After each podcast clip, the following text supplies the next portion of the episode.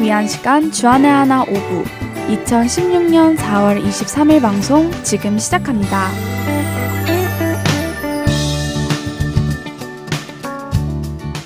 애청자 여러분, 안녕하세요. 진행의 정다은입니다. 안녕하세요. 박윤규입니다. 지난 한 주도 나의 내면을 갉아먹는 죄들은 무엇인지 밝혀내고 그 모든 죄들을 주님 앞으로 가지고 나가신 한 주 되셨으리라 믿습니다. 다한 점에는 가장 좋아하는 단어가 있어요? 가장 좋아하는 단어요? 어, 글쎄요. 가장 좋아하는 색깔도 아니고 음식도 아니고 단어라. 음, 저는 faith인 것 같아요. 아, faith요? 어, 믿음이라는 단어네요. 좋은 단어죠. 그런데 왜 faith라는 단어를 가장 좋아하는 이유가 있어요? 네, 제 생각이지만 우리에게 faith가 있으면 사랑할 수 없는 사람을 사랑할 수 있게 되고 인내하지 못할 일도 인내할 수 있게 되는 것 같아서요. 아, 그렇죠. 그렇기 때문에 우리가 신앙생활을 할 때에도 하나님에 대한 faith를 잊고 살아서는 안 되겠죠. 네, 그렇죠. 그럼 용규 형제는요? 가장 좋아하는 단어가 있어요? 아, 저는요. 예수님을 만나기 전 그러니까 세상에 속해 있을 때 가장 좋아하던 단어였다가 예수님을 만나고 난 후에는 가장 싫어하게 된 단어가 하나 있습니다. 어, 예수님을 만나는 시점을 기준으로 가장 좋아했다가 가장 싫어하게 된 단어가 하나 있다고요? 네, 정말 가장 좋아하는 단어였는데요. 믿음 생활을 하면 할수록 가장 멀리하고 싶은 단어가 되더라고요. 아, 그래요? 무슨 단어이길래 그렇게 좋아했던 단어를 가장 멀리하고 싶게 된 걸까요? 그 단어가 무엇인데요? 뭐 세상적인 단어인가요? 어, 세상적인 단어라고 하기에는 좀 모호한 것 같네요. 그 단어는 망각이라는 단어입니다. 첫 찬양 후에 계속해서 이야기 나누겠습니다.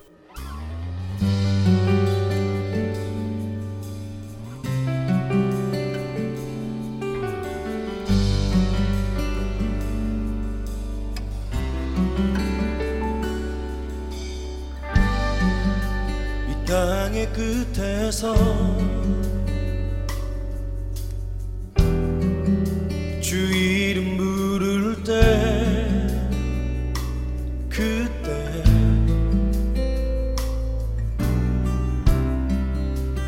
우리 주 오시리 열방의 끝에서 주 얼굴 배울 때 그때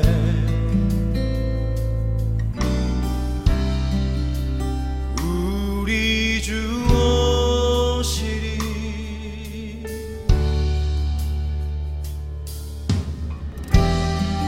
영광과 존귀와 찬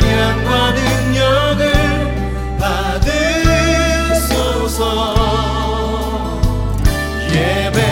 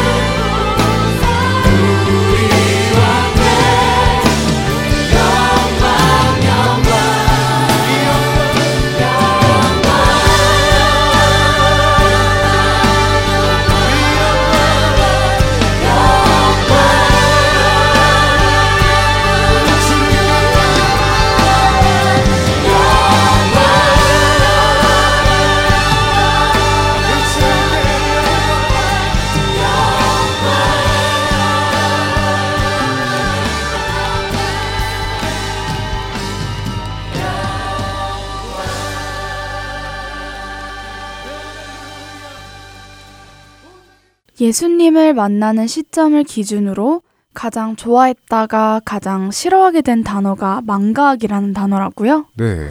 망각이라면 무엇을 잊는다는 뜻 아닌가요? 네, 맞아요. 국어 사전에서 망각이라는 단어의 뜻을 찾아보면 어떤 사실을 잊어버림이라고 나와 있죠. 그런데 왜 이 단어를 가장 좋아했어요? 이 망각이라는 단어를 좋아했던 이유는 아무 것에도 얽매이지 않고 모든 것으로부터 자유로워지고 싶은 마음 때문에 그랬던 것 같습니다. 우리가 살아갈 때 좋은 일만 있었으면 좋겠는데 가끔은 우리가 원하지 않던 일들도 생기잖아요. 그럼 그게 참 힘들더라고요. 그래서 저는 차라리 웃을 일이 평생 없어도 되니까 나쁜 일도 평생 없었으면 좋겠다. 평생 올 기쁨을 포기할 테니까 슬픔도 평생 없었으면 좋겠다. 이런 생각을 참 많이 했었습니다. 참 특이한 생각이네요. 그래서요? 그때는 왠지 좋은 일이 생기면요. 그 후에는 나쁜 일이 생길 것 같은 걱정이 먼저 들더라고요. 그래서 좋은 일이 생겼을 때 그 일을 온전히 기뻐하지 못하고 오히려 빨리 잊어버리고 싶어 했던 적이 있었습니다. 그리고 그때부터 어떤 사실을 잊어버림이라는 이 뜻을 가진 이 망각이라는 단어를 많이 의지하게 되었었죠. 용기 형제가 예수님을 아직 만나지 못했을 때는 그런 특이한 생각을 가지고 있었네요. 슬픈 일이 있을 바에는 기쁨도 없었으면 좋겠다.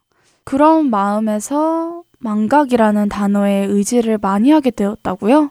그럼 예수님을 만나고 나서부터는 이 단어를 멀리하기 시작했다고 했는데 그런 이유가 있나요? 네, 있죠. 어, 처음으로는 그런 생각이 아주 비성경적이라는 것을 깨달았기 때문이죠. 세상이 말하는 재수가 있고 없고라는 그런 가치관을 벗어나 하나님의 섭리, 뜻, 허락 이런 개념을 성경적으로 깨닫고 나니 잘못된 생각이라고 판단이 되었었던 거죠. 기쁨과 슬픔, 좋은 일과 나쁜 일에 대한 관점과 기준도 많이 달라졌고요. 그렇죠. 세상에서 말하는 기쁨과 슬픔, 좋은 일과 나쁜 일. 이런 것들은 성경에서 말씀하시는 것과는 많이 다르기 때문에 그것을 깨닫게 되면 용기 형제가 전에 가지고 있던 생각으로부터 많이 자유로워지게 될 수 있었겠어요. 네, 이런 이유에서라도 망각이라는 단어를 멀리하게 되기도 하였지만, 어, 더 중요한 이유는 우리들이 각자의 삶에서 주님을 얼마나 망각하며 살고 있는지, 그리고 그것이 얼마나 시리어스한 일인지, 이런 생각이 들었기 때문입니다. 우리들의 삶 속에서 주님을 망각하며 살고 있다는 생각이 들었다고요? 네, 그렇죠. 어, 주님을 사랑하는 마음도, 주님께서 우리를 사랑하시는 마음도, 주님께서 우리를 위해 십자가에 못 박혀 죽으신 것도, 그로 인한 은혜도, 감사도, 소망도, 관계도, 말씀도, 우리는 이 모든 것들을 다 망각하며 산다는 것입니다. 음, 사실 용기 형제가 처음에 우리는 주님을 잊고 산다는 말을 했을 때 나는 잊고 살지 않는데? 라는 생각이 들었었어요.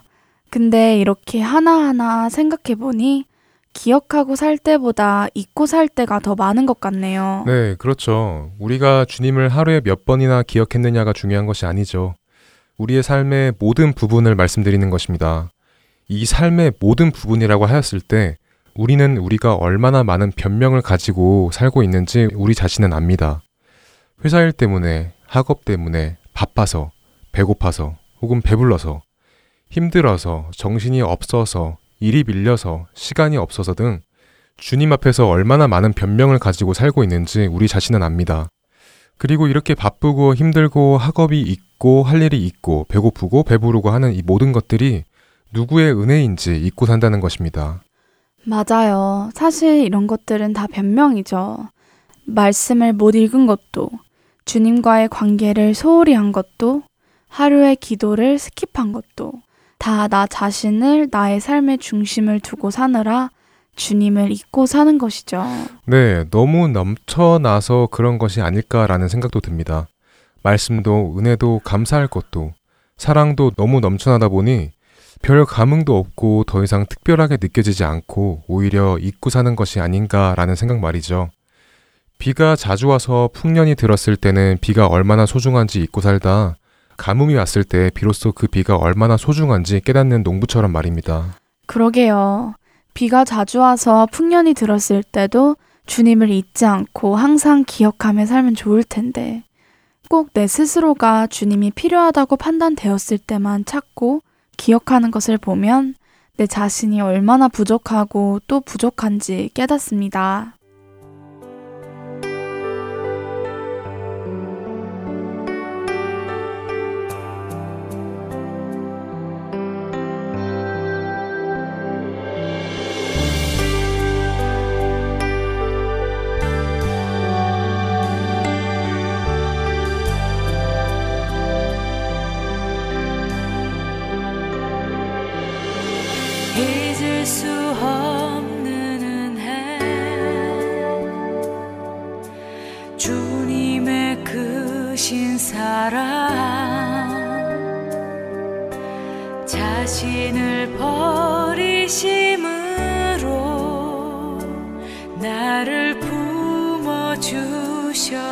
내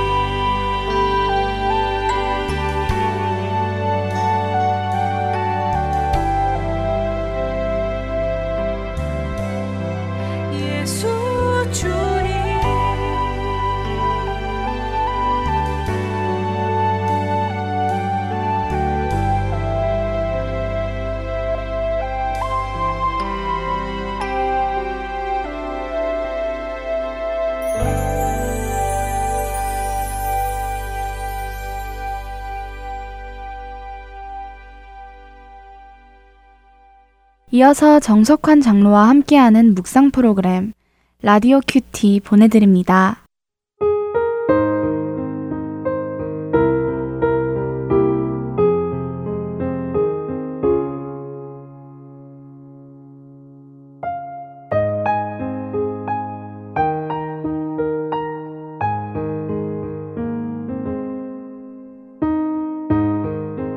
내 고관들은 배역하여 도둑과 짝하며 다 뇌물을 사랑하며 예물을 구하며 고아를 위하여 신원하지 아니하며 과부의 송사를 수리하지 아니하는도다.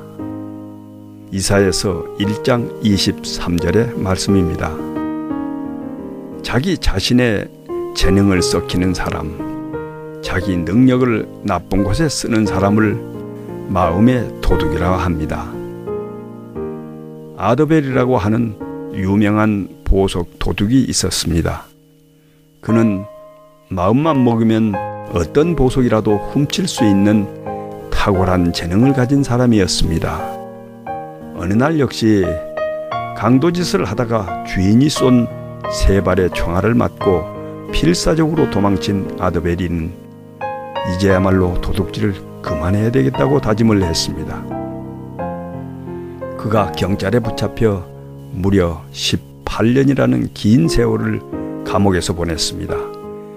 그리고 나서 고향으로 돌아와 새로운 삶을 시작했습니다. 세월이 흘렀습니다. 유명한 보석 강도 아드베리는 이제 지방 사람들 모두가 존경하는 모범 시민으로 탈바꿈했습니다. 그는 훌륭한 일을 너무도 많이 했기 때문에 재향군인의 회장이란 명예직도 갖게 되었습니다. 어느 날 한 신문 기자가 그, 그에게 물었습니다. 당신은 뉴욕의 유명한 보석 강도였는데 누구의 것을 가장 많이 훔쳤습니까? 그랬더니 아드베리의 대답인즉 예, 가장 많이 도난당한 사람은 바로 나 자신이었습니다. 내 능력을 나쁜 곳에 썼고 또 능력을 섞여왔지 않습니까? 하는 것이었습니다. 자신의 것을 가장 많이 훔쳤다는 아드베리의 이 말은 무엇을 뜻하겠습니까? 이 세상에는 자기가 지닌 능력을 제대로 알지 못하는 이들도 많고 또 그 능력을 나쁜 곳에 쓰는 사람들도 많다는 이야기입니다. 젊음을 헛되게 보내는 것도 비극이요. 시간을 낭비하는 것도 비극입니다. 자기 마음속에 보물을 발굴해서 그 보물을 값지게 빛낸 사람만이 승리자의 대열에 오를 수가 있지 않겠습니까? 주님, 저도 제 자신의 시간을 헛되게 쓰는 도둑이었습니다. 내 자신을 무능하게 생각하며 인생을 허비하지 않게 해 주옵소서.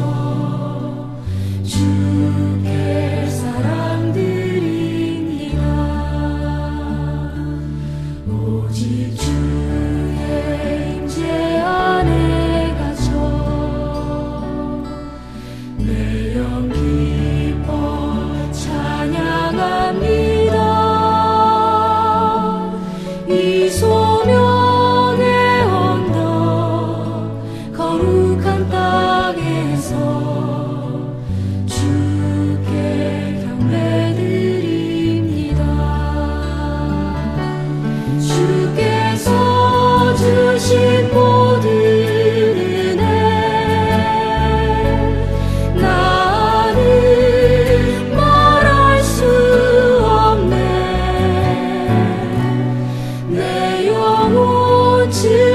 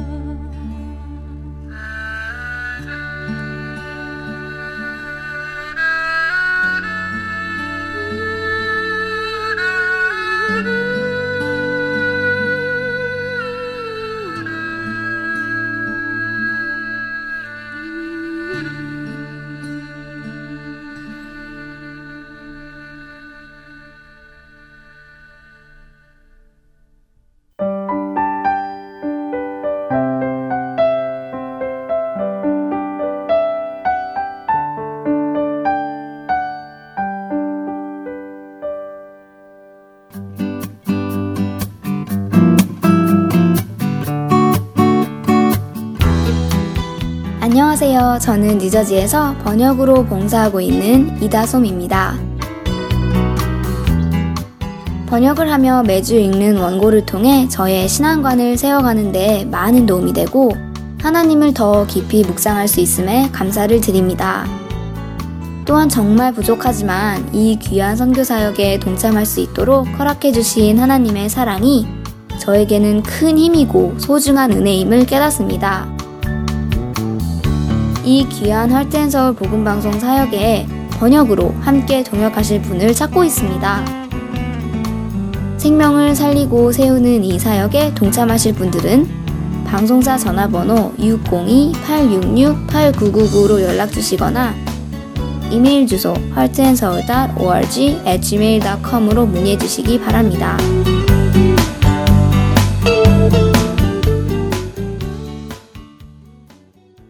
계속해서 성경적 찬양 시즌 2로 이어드립니다.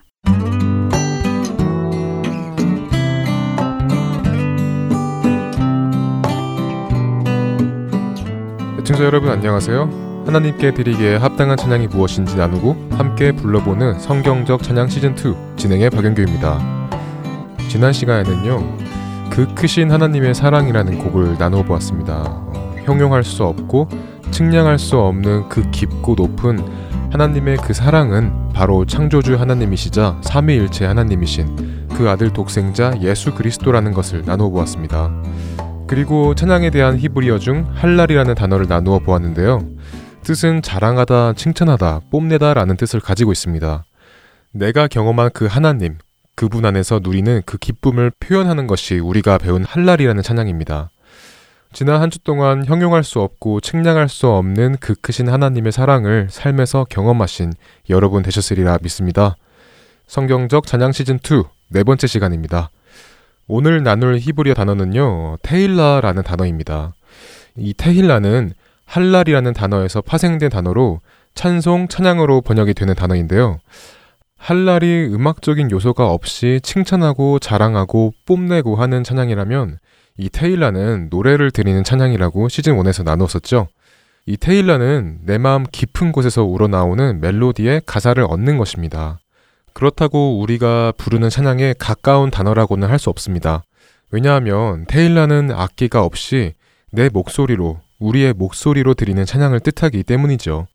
그러니까 우리 안에서 경험한 하나님을 향해 자연스레 흘러나오는 노래라고 말할 수 있습니다. 예를 들어 청취자 여러분들 가끔 콧노래를 부르시나요? 그 콧노래가 언제 나오시던가요? 어, 저 같은 경우는 기쁜 일이 있거나 행복함이 있을 때 저도 모르게 제 안에서 흥얼거리며 나옵니다. 이 테일라라는 찬양이 이런 것입니다. 내 영혼 안에서 기쁨이 충만할 때 자연스럽게 흘러나오는 노래입니다. 주님을 경험했고 그 주님이 내 주님이 되셨고 그 안에 내가 거하면서 참 평안을 얻었을 때 나도 모르게 내 속 깊은 곳에서 자연스럽게 흘러나오는 찬양. 그래서 이 테일라는요, 깊은 곳, deep place라는 의미도 가지고 있습니다. 자, 어, 테일라라는 찬양의 의미는 조금 후에 더 깊게 나누어 보도록 하고요. 오늘의 찬양을 먼저 함께 불러보는 시간을 가져볼까 합니다. 오늘 함께 나누고 불러볼 찬양은 많은 분들이 아시는 찬양곡이라고 생각이 되는데요. 하늘의 문을 여소서, 원제는 임재라는 찬양곡입니다. 함께 들어보겠습니다.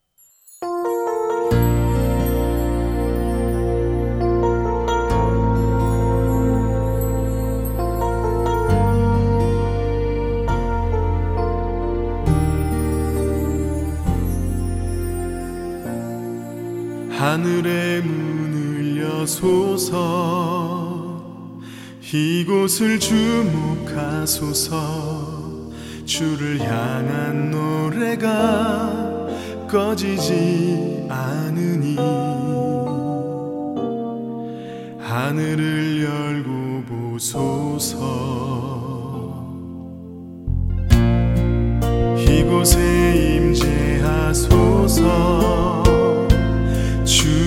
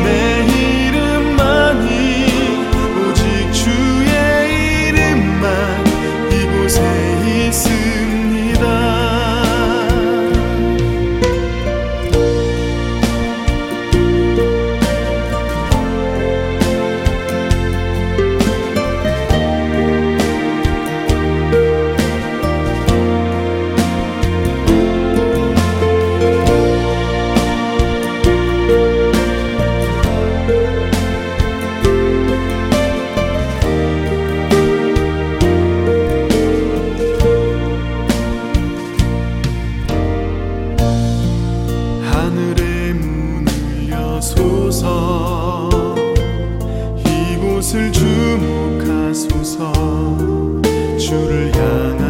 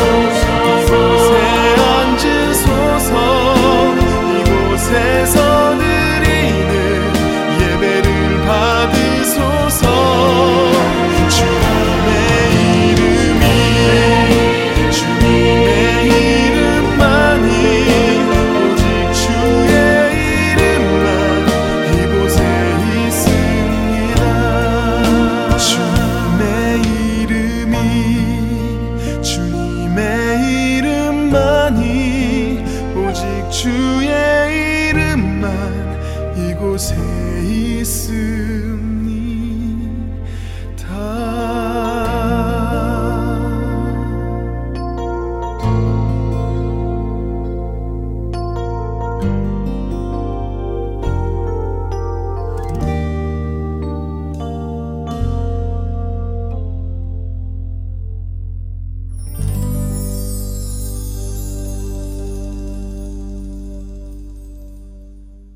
네, 먼저 verse 부분의 가사를 말씀드리겠습니다. 하늘의 문을 여소서 이곳을 주목하소서 주를 향한 노래가 꺼지지 않으니 하늘을 열고 보소서 이곳에 임재하소서 주님을 기다립니다. 기도의 향기가 하늘에 닿으니 주여 임재하여 주소서. 이 가사를 들을 때 여러분들은 어떤 생각이 드시나요?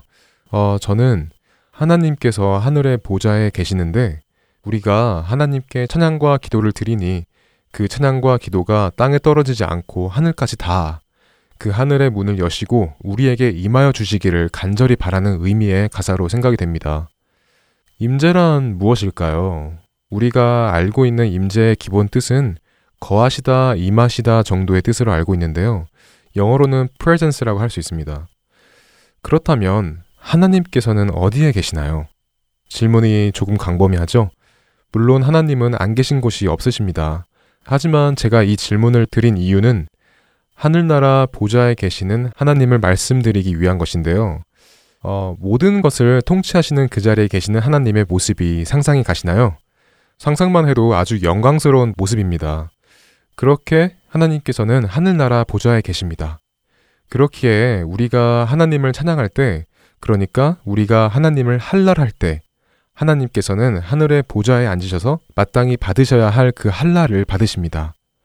조금 전에 말씀드린 테힐라라는 단어가 지난주에 배운 할랄이라는 단어에서 파생된 단어라고 말씀드렸는데요. 할랄은 음악적인 요소가 없이 칭찬하고 자랑하고 뽐내고 하는 찬양이라면 테일라는 그 가사의 멜로디를 입힌 찬양이라고 말씀드렸습니다. 테일라와 할랄에는 또 다른 점이 하나 있는데요. 할랄이 우리 성도들이 마땅히 드려야 할 찬양이고 또한 찬양 받으시기에 합당하신 하나님께서 받으신 찬양이라면 테일라는 우리의 영혼 깊은 곳에서 자연히 우러나오는 찬양입니다. 지극히 개인적인 친밀함에서 나오는 찬양이라는 것입니다. 그런데 이 테일라 찬양을 드릴 때 하나님께서 그 찬양을 드리는 자들에게 반응을 하시는데요. 시편 22편 3절 말씀에서 이 하나님의 반응을 잘 표현해 주고 있습니다. 시편 22편 3절 말씀을 제가 읽어 드리겠습니다. 이스라엘의 찬송 중에 계시는 주여 주는 거룩하시니이다. 아주 유명한 구절이죠. 하나님께서 이스라엘의 찬송 테일라 안에 계신다는 것인데요. 여기서 계신다는 말은 야샤브라는 히브리어로 앉다, 거한다, 함께 살다 이런 의미를 가지고 있습니다. 우리가 할랄 할 때는 하나님께서는 그 보좌에 앉으셔서 하나님으로서 마땅히 받으셔야 할 찬양을 받으시는 것이라면 테일라를 드릴 때는 그 보좌에서 내려오셔서 그 찬송 중에 앉으시고 함께 거하신다는 것입니다. 우리가 두려워해야 할 만큼 거룩하신 하나님께서 나의 그 테일라의 고백에 감동을 받으셔서 그 보좌에서 내려오시어 내 곁 가까운 곳에서 그 고백을 듣고 싶어 하시는 모습이 바로 테일라라는 찬양입니다. 두렵고 떨리면서도 은혜가 되는 그런 모습이죠. 그렇다면 여기에서 벌스 부분을 다 함께 찬양해 보겠습니다. 실제로 성경이 말씀하시는 이스라엘의 찬송 중에 거하시는 하나님, 그리고 내 찬양 중에 하나님께서 거하시러 오신다는 것을 우리가 느끼고 생각하며 이 찬양을 불러보면 좋겠습니다. 하늘의 문을 여소서 이곳을 주목하소서. 주를 향한 노래가 꺼지지 않으니 하늘을 열고 보소서. 이곳에 임재하소서 주님을 기다립니다. 기도의 향기가 하늘에 닿으니. 주여 임재 임재하여 주소서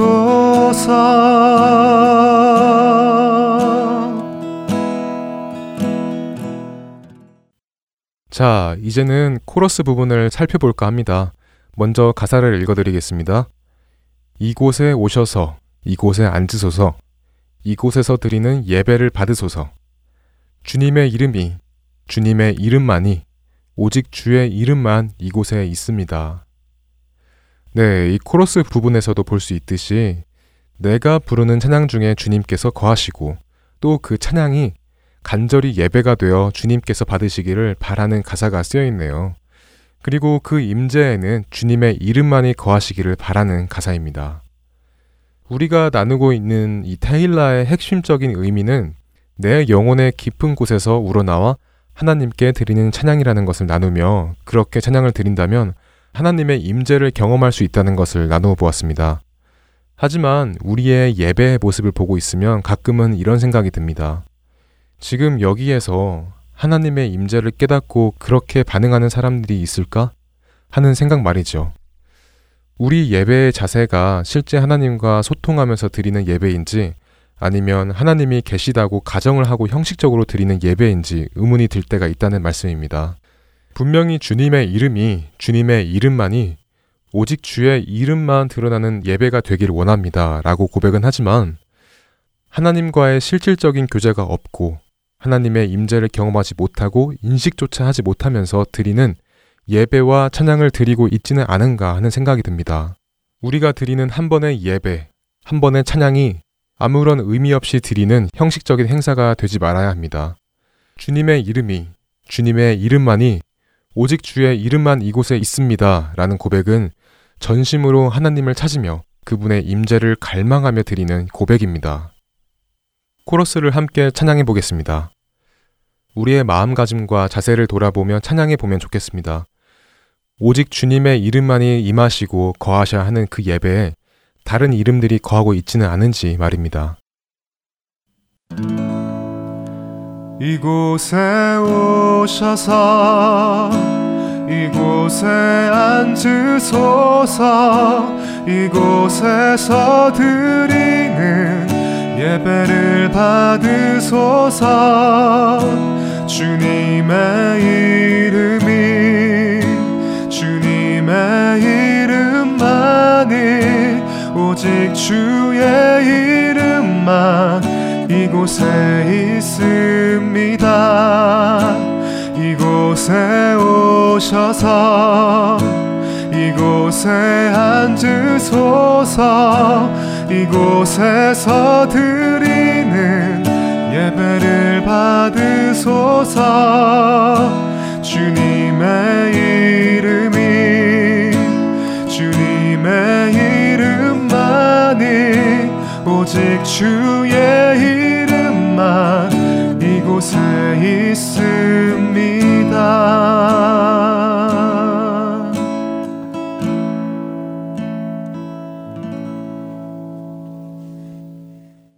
오늘은 히브리어 찬양 중 테힐라라는 단어를 나누며 그와 함께 임재라는 찬양을 나누어 보았습니다. 내 영혼의 깊은 곳에서 우러나와 하나님께 드리는 찬양. 그리고 시편 22편 3절 말씀 이스라엘의 찬송 중에 계시는 주여 주는 거룩하시니이다 라는 말씀처럼 하나님께서 그 보좌에서 내려오셔서 내 곁 가까운 곳에서 그 고백을 듣고 싶어 하시는 모습이 바로 우리가 나눈 테일라라는 단어입니다. 우리의 찬양 중에 하나님께서 임하신다는 것을 우리가 느낀다면 찬양을 드리는 그 자세에 많은 변화가 올 것 같다는 생각이 듭니다. 여기에서 우리가 생각해야 할 것이 한 가지 있는데요.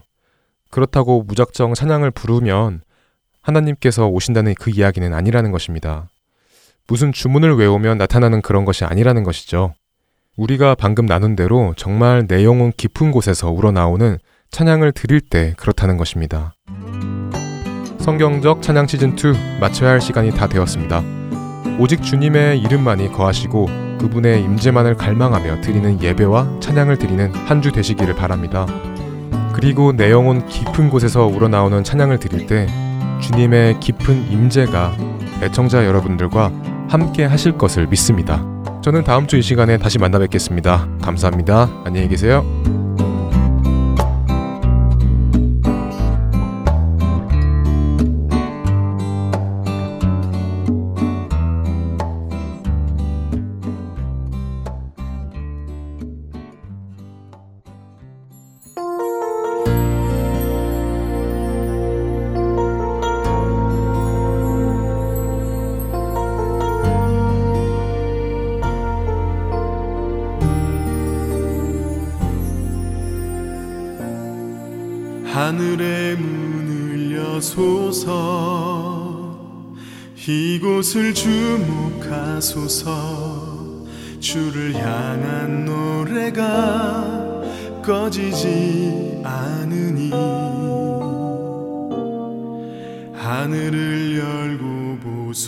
주옵소서 이곳에 임재하소서.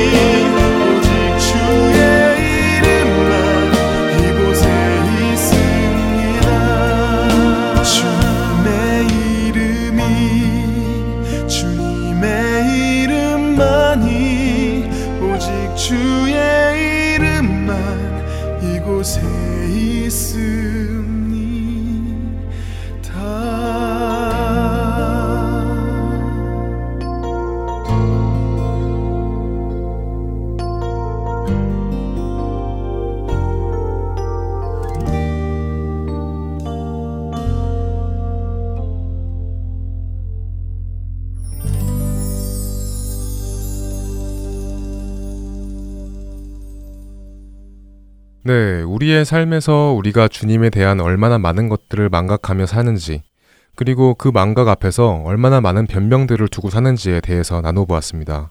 그럼 우리가 우리의 삶 모든 곳에서 주님을 잊지 않고 살기 위해서는 어떻게 해야 할까요? 끊임없이 노력하며 사는 것밖에는 없을까요? 어, 말씀대로 사는 것 외에는 다른 방법이 없지 않을까 합니다. 잊지 말라는 말씀에 대하여 성경을 찾아보니 시편 말씀을 중점으로 성경 말씀 이곳저곳에서는 주님과 주님의 법과 말씀과 계명들을 잊지 말라는 말씀이 많이 나와 있더라고요. 그 중에서도 데살로니가 전서 5장 16절부터 18절 말씀을 항상 기억하면 좋을 것 같네요. 데살로니가 전서 5장 16절부터 18절 말씀이요. 제가 읽어 드릴게요. 항상 기뻐하라. 쉬지 말고 기도하라. 범사에 감사하라. 이것이 그리스도 예수 안에서 너희를 향하신 하나님의 뜻이니라.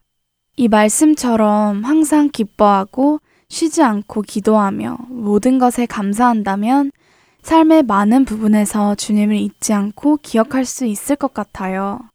모든 일에 기도를 하며 어떤 일이 나에게 와도 그것들을 항상 기뻐하며 감사하는 마음을 갖는다면 말이죠. 네, 저도 그렇게 생각합니다. 그렇게 사는 것이 그리스도 예수 안에서 저희를 향한 하나님의 뜻이기 때문이죠. 네, 저는 나름 기도도 열심히 하고 무슨 일이 생기면 주님의 뜻이 무엇일까 생각하며 많은 시간을 주님을 잊지 않고 살았다고 생각했어요. 그런데 이렇게 말씀을 기준으로 내 삶의 모든 부분에서 주님과의 관계를 돌아보니 나는 이 정도면 만족한다고 생각할지 모르겠지만 주님께서 원하시는 관계는 나의 모든 것이 아닐까라는 생각이 듭니다. 네, 그렇죠. 마가복음 12장 30절 말씀에서 내 마음을 다하고 목숨을 다하고 뜻을 다하고 힘을 다하여 주 너의 하나님을 사랑하라 하신 것이요 라고 말씀하시잖아요.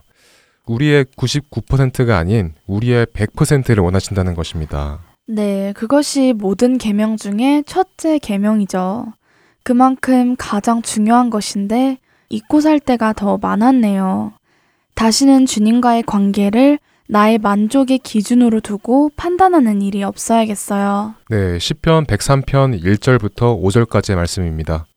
내 영혼아 여호와를 송축하라. 내 속에 있는 것들아 다 그의 거룩한 이름을 송축하라. 내 영혼아 여호와를 송축하며 그의 모든 은택을 잊지 말지어다. 그가 내 모든 죄악을 사하시며 내 모든 병을 고치시며 내 생명을 파멸해서 속량하시고 인자와 극률로 관을 씌우시며 좋은 것으로 내 소원을 만족하게 하사 내 청춘을 독수리같이 새롭게 하시는도다. 우리 각자의 삶 모든 부분에서 주님을 잊지 않고 항상 기뻐하고 찬양하며 사는 우리 모두가 되기를 소망합니다. 청년들을 위한 방송 주안의 하나 오부 여기에서 인사드립니다. 오늘도 주님 오시는 그날만을 간절히 기다리며 저희는 다음 주 이 시간에 다시 만나 뵙겠습니다. 지금까지 구성과 진행의 박영규였습니다. 그리고 정다은이었습니다. 애청자 여러분, 안녕히 계세요. 안녕히 계세요. 나의 주님께 찬양 드리며 그 크신 사랑